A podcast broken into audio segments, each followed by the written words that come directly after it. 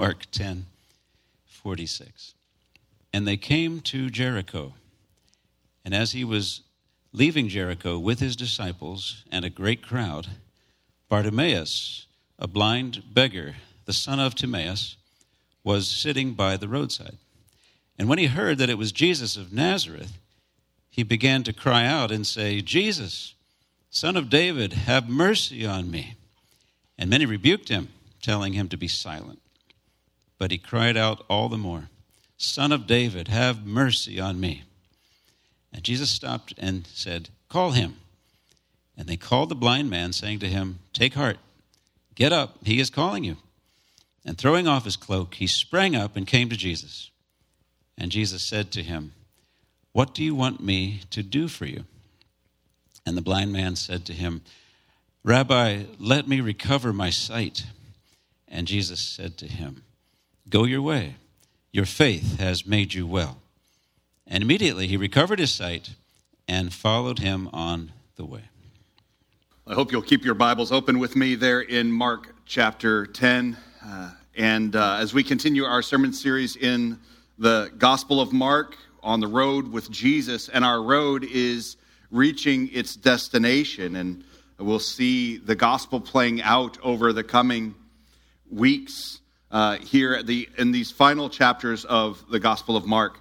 One of the things that is uh, important for us to see in this passage is a, a, bit of its context, all right, and a couple of, it, of the particular details. This week, we meet the first person healed by Jesus that is actually named for us in the account in the Gospel of Mark.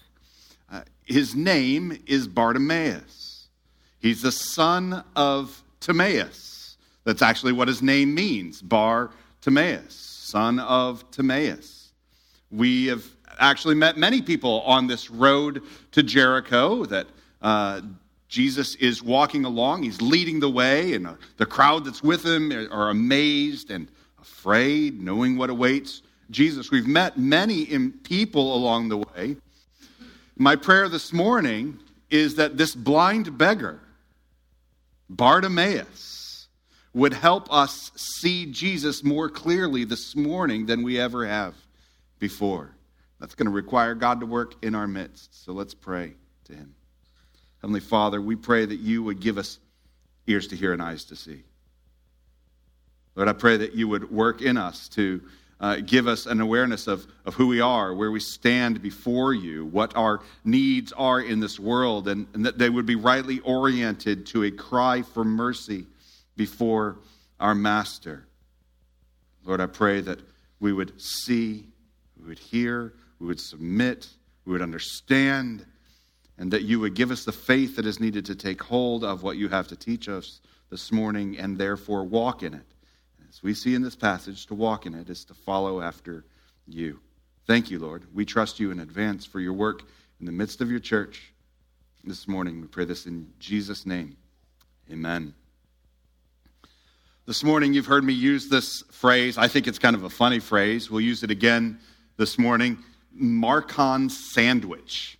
All right, this morning we have again a Markan sandwich in which Jesus is giving sight to the blind in two different passages. You see, in Mark, we have been introduced many times to this idea of a Markan sandwich where there's a story that Jesus is telling, a teaching that he has for the people. And Mark, the way that he records it, is he sets the teaching in between two seemingly unrelated events uh, uh, events that themselves are relate, uh, related to one another, but what's in the middle, you're like, why, why did he insert this story in between similar events?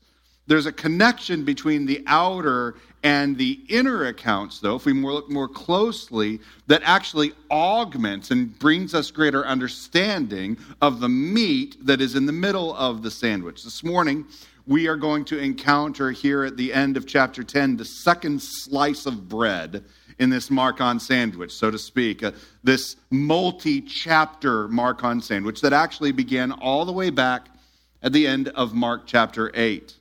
This section of scripture from the end of Mark chapter 8 to the end of Mark chapter 10 moves from uh, Jesus' movement, his setting his eyes, his sights on Jerusalem, all the way to the, the town right before he enters. And that, that whole section of Scripture is framed by the miraculous healing of two blind men. This middle section of Scripture, the, the meat, so to speak, has been Jesus revealing himself to the disciples on the road to Jerusalem. The Father has called the disciples to listen to him along that road. Yet, over and over again, they've repeatedly stumbled. They've failed to understand. They, have even used their relationship with Jesus as an opportunity to grasp for power. Peter, at the very launch of this whole section, confesses the Christ and then immediately rebukes Jesus. Just last week, we saw where, where the disciples, they know who Jesus is. They're following after him. They're amazed and afraid. And then they grasp for power and they want to sit on his right and his left over and above others. And then in this section of Scripture, it turns out that it's the least, the most unexpected of persons, the father of a demon possessed boy, the littlest of children, and now another blind man who sees and believes, who knows Jesus and follows after him. From, from Mark chapter 8 through Mark chapter 10, the disciples, the scribes, the Pharisees can be easily contrasted with these two blind men, and particularly this man, Bartimaeus. It turns out that it's they who see Jesus. Much like the blind man in Mark chapter 8, the disciples' spiritual sight in faith is cured but if you remember back in Mark chapter 8, it's cured through a progressive work of Christ. Jesus applies a healing balm and a healing touch. The man begins to see, but he sees blurrily. He says that the people look like trees walking around. He sees, but he doesn't yet see. You see? And then Jesus touches again. And he begins to see. And then he sees clearly. What's happening in these chapters, and between Mark chapter 8 and here to Mark chapter 10, is the disciples see, but they don't yet see. They see blurrily. And Jesus is continually touching them, He's continually leading them, and they're coming to understand all the more. He touches, He leads, He reveals Himself, He speaks of His person and His work, and He teaches them, and their sight is slowly being restored after much blurry, blurry sightedness. The Lord is sure to complete the work that He has begun in them. And that's one of the, my most precious promises of the Lord. He is going to complete the work. The miracle is complete in the Christ, even if our experience of Him takes a while to see. By the time we get to the end of our count today, it's Bartimaeus' faith that is the most clear sighted of any who have been following after Jesus. The Spirit has inspired Mark to record this account and the gospel of Jesus, and we're essentially being told that we, with the disciples, are spiritually blind. This is the, the, one of the most important things that we can learn from this, script, this passage of Scripture. We are those who are spiritually blind. We are those who have walked in darkness. And, and more uh, and the more our eyes are set on the things of this world, we've seen this in recent weeks, the more our eyes are set on the things of the world, the more we grasp for power, the more we grasp for appro- approval or comfort or control, the more distracted we are by the light of the world than the light that has come into the world. And what we begin to recognize as we see Jesus is that what we thought was the light of this world, power and approval and comfort and control, are actually darkness. I would encourage you this morning to humble yourself before a blind beggar. We're being, we're, we're being handed him by the Holy Spirit in this passage. Humble yourself. Let Bartimaeus lead you this morning. Let the Holy Spirit and the Word escort you to Jesus that you might hear him and see him with faith. So we're going to look, we're going to see, and Pay attention to the word this morning. Right at the beginning of our passage, we see in verse 46 they came to Jericho. He was leaving Jericho with his disciples and a great crowd, and it's there that they encounter Bartimaeus. We remember that Jesus and his disciples are on their journey to worship at the Passover festival in Jerusalem in the midst of the congregation of Israel. And, and this is one of my favorite words. It's an often neglected word, the word congregation. But let's remember that the, the, the, scriptures speak of the congregation of the people of, of God, the gathering together of the people by God's call and his institution and his instruction for worship. The people gather together. And this is what Jesus is doing. He affirms this is good by himself participating in this pilgrimage to Jerusalem to worship. Along the way, as the pilgrims are converging on the city, the people from their scattered places are coming in as all these roads are leading up to Jerusalem. There's a growing crowd made up of both old and new disciples. And they are those who are instructed, they are those who have been healed, There are those who have been blessed. By the time we get to Jericho, the crowd has swelled. He was leaving Jericho with his disciples, and a great crowd, we're told. Now, Jerusalem is 20 miles and about uh, away and about a half a mile down. Uh, uh, uh, Jerusalem is about a half a mile up from Jericho. They're nearing the end of the journey. Surely the Psalms of Ascent. We spent time in that this past summer, right? Paying attention to the Psalm of Ascent. This is when you sing them. On the way up to Jerusalem to worship the Lord, the pilgrims sang along the journey, and the, the singing is getting louder as the crowd is getting bigger and the anticipation is coming. Jericho is the last stop on the journey for Jesus on the way to Jerusalem until he's essentially in the suburbs of Jerusalem. They're in Bethany next week, and there's this gathering of pilgrims that gather in Jericho. It's actually believed that Jericho is the oldest city inhabited in the world. Now, Jericho, it's not to be confused with the Jericho where you know where the walls came tumbling down, right? This is a different Jericho, named probably after that one at some point, and it's been inhabited probably longer than any other city on earth. And there's a good reason for that because Jericho is a wonderful oasis. It's an incredible place to stop in the midst of a dry land. And it's quite natural that a crowd would be gathered there in Jericho, exhausted from the journey so far, and now refreshed to go to worship. And of all the people in this crowd of pilgrims, Mark draws our attention to the least likely person in the whole of the crowd. A man who had become just a fixture of the city, surely taking advantage of the oasis and all the people who would come there. And he came there to collect alms, begging from the pilgrims who passed him by. And Mark draws our attention to this story. Because in this story, we have a blind man who sees. And let me tell you right now, people, this blind man sees way before Jesus gives him his sight.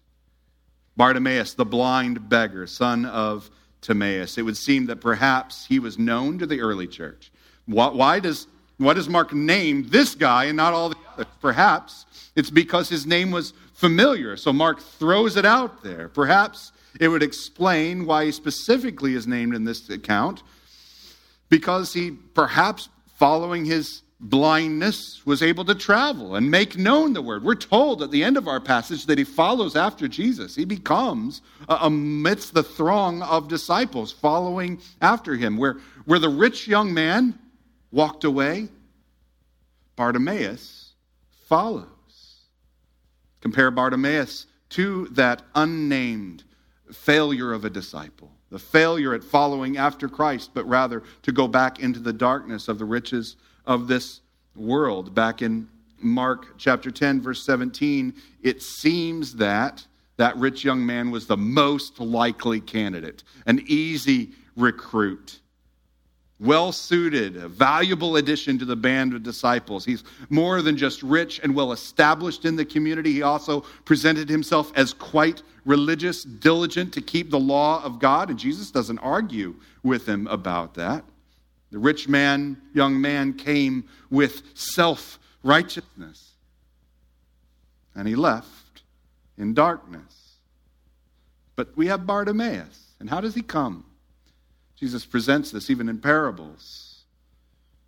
He comes with a cry for mercy Have mercy on me, O son of David. Only Bartimaeus would ultimately follow after Jesus. And let me tell you, it's because the only way to follow after Jesus is to cry out to him for mercy. The only means of being associated with Jesus is grace. This morning, I want to draw our attention to three specific things that we can learn from Bartimaeus. Pastor and commentator Kent Hughes proved helpful to me this week in observing that this man actually perceives three things, at least, that we could learn from him. He notes that Bartimaeus perceived, first of all, he was pitifully aware of his condition. Bartimaeus was pitifully aware of his condition. Look at verse 47 with me. When, that is, Bartimaeus heard that it was Jesus of Nazareth that had this whole crowd around him walking his way through Jerusalem or Jer- Jericho, when he heard it was Jesus of Nazareth, he began to cry out and say, Jesus, son of David, have mercy on many. Many rebuked him, telling him to be silent. But he cried out all the more, Son of David, have mercy on me. Friends, there is one thing that a blind man can see. And he sees it every single day of his life. There's one thing that he perceives and he's aware of every single waking moment. He knows he's blind. He knows it in his heart and soul. He's always aware of his need. It was easy for this man to know his need for the mercy of Jesus of Nazareth, the son of David. But this is exactly the opposite of what is true of the spiritually blind, isn't it? The one thing that the spiritually blind cannot see is their need for healing. We've seen that over and over again in recent chapters. And really, the rich young ruler is, is one of the, the best examples of this. He has no idea that he's blind. He has no idea of his real need for mercy. He thinks he has something. Everybody else who watched the scenario thought he had something. But this blind man, he can see, and he can become a tutor for us. By watching him, we can come to better perceive our own spiritual condition. Secondly, he has penetrating insight into the person of Christ. You see, this man knows that he's blind, but he also knows the Christ, the light of the world. Look at verse 47 again. What does he cry out? Jesus, son of David, have mercy on me. Now, people rebuked him, told him to be silent. Blind man, beggar, what do you have to contribute? But he cried all the more, Son of David, have mercy on me. This is no small statement. It is no small confession that Bartimaeus makes on this day. It's the closest thing that we have to a genuine confession that Jesus is Christ since the confession of Peter. And we make a really big deal of that one, right? And here we have Bartimaeus a blind beggar making the same confession You're the son of David. You're the anointed one. Son of David. It's more than a statement of Jesus' ancestry, it's an acknowledgement of his anointing. It's a confession that Jesus is the Christ, the anointed one in the line of David. It's, it's one thing to admit that some guy has a particularly interesting, distant grandfather right? It's another thing to confess that the man occupies a seat, fulfills a role, stands in a place of a long awaited king. That is the confession of Bartimaeus when he says, Son of David. Jesus is that son of David. And it's the son of David that's been prophesied, held out before them in the scriptures that this man can't read with his eyes, but he's heard with his ears and he's given attention to. And when he hears that Jesus of Nazareth is now in his city where he begs, he cries out because he knows this is the one. No one else has made such a bold confession apart from Peter back in chapter 8 just after the healing of another blind man. Third, he has amazing, passionate persistence. Have mercy on me. He doesn't just say, Have mercy of me twice. You see what it says? But he cried out all the more. Stop it with your religious zeal, this passion that you have. Take your seat, blind beggar. He cries out all the more. He knows his need and he knows the Christ. And when you know the depth of your need and you know the greatness of his glory, you cry out with a persistent cry. And the substance of the cry is not, Yes, I've kept all of your law. I think I would be a wonderful recruit to your band of disciples. The genuine cry of a person who sees the glory of God and the need that they have is, Have mercy on me. It was a repeated cry. I mean, what else could he do? But faith compelled him to cry out for mercy. He cried out for mercy rather than entitled elevation.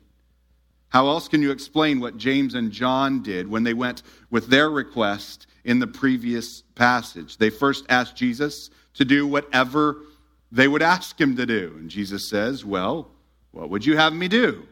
They expected Jesus to grant their request because they thought themselves entitled to some grace from him. Do whatever we say, they said. Why would they say that? Because they thought that they deserved, they had an entitlement to some grace gift from Jesus. But that's not how grace works. There is no entitlement to grace, there is simply the cry for mercy. Grace is received as a cry of the needy to the grace giver for unmerited mercy. It's only as recipients of mercy that we could ever be entitled to the promises of God. And I love that. I love that idea that that because God has made promise, because God has announced grace, so much so that we have a technical word for it, we call it gospel, good news. Because He's announced promise, we now are entitled to grace. As a people, begging for mercy, have heard word of mercy, and now can come boldly. When Bartimaeus comes, he comes with a persistent enthusiasm, a cry for mercy. On New Year's Eve, Sandy asked me, my wife, uh, what, what one piece of advice have you received this year that was particularly valuable? What's something you've learned, some bit of wisdom? And I answered that in the midst of the variety of circumstances, trials, exhaustion of this last year, and I keep saying this last year, but let's be honest, it's longer than that, right? I've, I've learned how to more quickly cry out to the Lord for mercy. And I'll tell you, that one little thing has been sustaining a, a link of faith to grace. More quickly, oh, oh, Lord, have mercy. I don't even know at most times, I know the shape when I cry it out, the substance of the mercy that I'm, I'm hoping for. I wouldn't necessarily say I have a design in my mind of what relief might look like. I just know in this moment something is broken, something is lost. We need the grace and kindness of Jesus to intervene. We need the Son of David, the Messiah, the Savior, the King and Redeemer to come. And that's all that the cry for mercy is Lord, have mercy Come, we know who we need, and it's you. Be the King and Redeemer in our midst that we know that you are. I know that at this point I run the risk of, of sounding redundant, but I'm moved by this passage this week over and over again. I even had a hard time sort of studying the passage because I was so distracted that this passage, this account of this event, tutor, that we would be tutored in the way of faith, escorted by Jesus in our pitiful need for mercy by a blind man. What a kindness. To, that, that the Spirit would give us this man to tutor us in faith. To sort of ask us, will, will you lay down your rich young rulerness? Will you, will you lay down whatever you think would privilege you and entitle you to grace? You would be better, Jeremiah, to be a, a blind man a beggar stuck in Jericho, probably escorted there as a sweet spot to beg. And let that man escort you to Jesus. Do you know your need, your desperate need for Jesus? Do you rightly esteem that Jesus is the only King and the only Redeemer? And knowing your need, and seeing the Savior by faith, do you cry out and take hold of mercy, redemption with the cry to mercy? What do you want? Jesus says. What do you want? Now, there's a question for you. What do I want? I'm a blind beggar. Say it. Say it. If you want mercy, I want to hear you say what you come to me for on this day? James and John were asked the same question, and they answer. And the motivation of their heart proves that they are not there to cry out for the mercy of Jesus. They cry out entitlement. But what Bartimaeus comes to Jesus with is need. And he pleaded for mercy. I want to see. I want you to heal my blindness. Jesus' response your faith has healed you.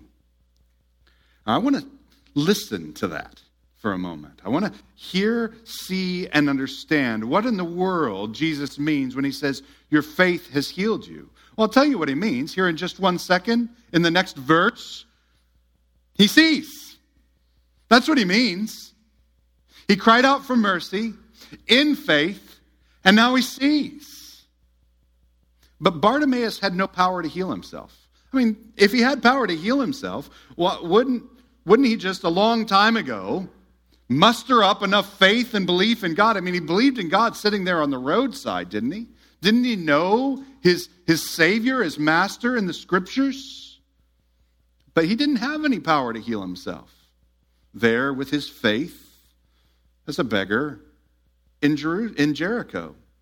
If faith were the power to heal Bartimaeus, Bartimaeus would have leveraged his faith to heal himself a long time ago. In Mark, we've seen clearly that faith confesses. Faith is not a work inside of ourselves that we do to cause something. But we have seen that faith confesses one thing about ourselves and two things about Jesus. The one thing about ourselves that faith confesses is our need. Bartimaeus is such a clear example of this confession. Bartimaeus, in the cry for mercy, confesses, I have a need that only the Master can meet. I have no hope in and of myself. My faith tells me that my faith can't heal me in and of itself. And so my faith cries out for mercy. And then faith confesses two things about Jesus. First, faith confesses that Jesus is able. And we've seen this in miracle after miracle. Jesus even tutors people who come to him, wondering if he'll give them attention. And he tutors them in knowing, in the confession, you are able.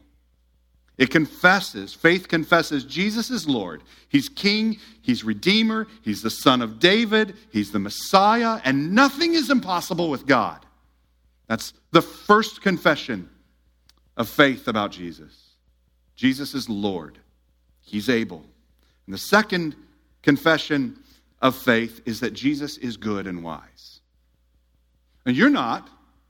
It's the, why the cry is, Lord, have mercy. Lord, have mercy.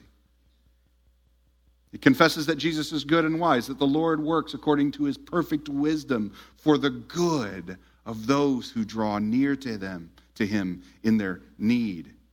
In Hebrews chapter 11 verse 6, we have this twin confession all compounded into one verse. It's a great verse to write in the margin of your Bible right here in this passage. Faith in Hebrews 11:6 says this, and without faith it's impossible to please him.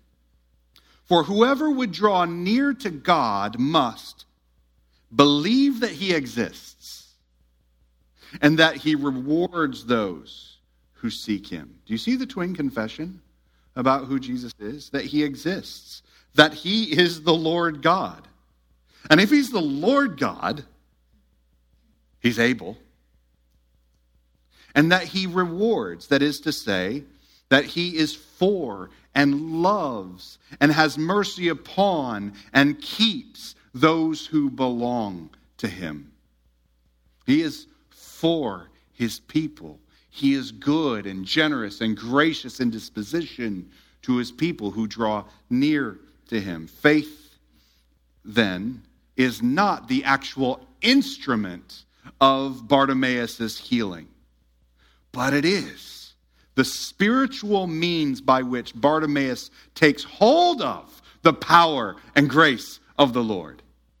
The Lord's the healer, and faith has healed him because it has brought him to the healer, the one who is able and the one who is good. Let me give you this illustration. Let's say you're driving a car you uh, know, down the uh, road on just the edge of town. You notice ahead of you there's a jog about a half block ahead, and all of a sudden the, the jogger drops to the ground. And you speed up to check on what's going on, and when you pull up, you realize he's having some sort of heart attack or some serious condition. And you remember that there's a, a hospital just a half a mile down the road. So you quickly help him into your vehicle and you bring him to the ER. The next week, you get a call from the man. And you're so thankful because you, wasn't, you weren't sure what happened to him after he was pulled out of your car by the paramedics who came out to get him. And when he calls you, he says, Thank you so much. You saved my life. I mean, it's not really technically true, is it? All you did was drive him to the doctor. You didn't save his life. There's really nothing you could have done for the man except for maybe perform CPR to preserve his life for a little while. And I'm just wondering are some of the nurses in the room saying, Don't put him in the car, call the ambulance? All right, I'm not sure what to do. Just work with the illustration for a moment, okay? But it was good to get the guy help. You couldn't save his life. But you see, you performed the role of faith. Faith brings us to trust in the Lord, our help in time of need. It is grace and mercy of the Lord that actually heals, just like it's the doctors and the nurses who saved his life. But faith brings us to the Savior. So, what if you go to the Lord with your need, but you've not experienced the help that you've cried out for? You've cried, Lord, have mercy. And you've been honest. You've been bold to say, and and I want to tell you what the need is, what I long for, Jesus. When my cry for mercy, this is what I cry. Let me first of all affirm that your faith has taken you to the right place. You are in the right place to trust in the Lord. Continue with Bartimaeus to cry out. He didn't cry once. He was even prevented by the voices of those around him. And I wonder how long would he cry before he just decided Jesus isn't going to listen. But he didn't. He persisted. You're in the right place to cry out to the Lord for mercy. You are right to join with Bartimaeus in his cry. But second, let us remember the second essence of our trust in the Lord. To trust, to have faith, is to believe that the Lord is able, that He is Lord, and to trust that He is wise and good. If we were wise and good, if we were so powerful in our faith, we would have healed ourselves a long time ago. And so, whatever we say, whatever we, when we cry, we say, whatever He gives in our cry for mercy, whether it is healing or comfort or peace or patience, we lean not on our own understanding, but we follow after what, who is He again? Lord. Faith, first of all, confesses that He exists, that He is God. We follow after the Lord on the way in which He would have us walk. And friends, that's exactly what Bartimaeus did. The end of our passage, that's exactly what he did. He cried out. He received from the Lord what his grace had for him sight. And he followed after the Lord. I would suggest to you that what we can see not only in this passage, but throughout the Gospel of Mark, is that the purpose of Christ's miraculous work in our lives is discipleship. That we would follow after the Christ. Over and over again, Jesus is showing that healing is not the ultimate end of his ministry.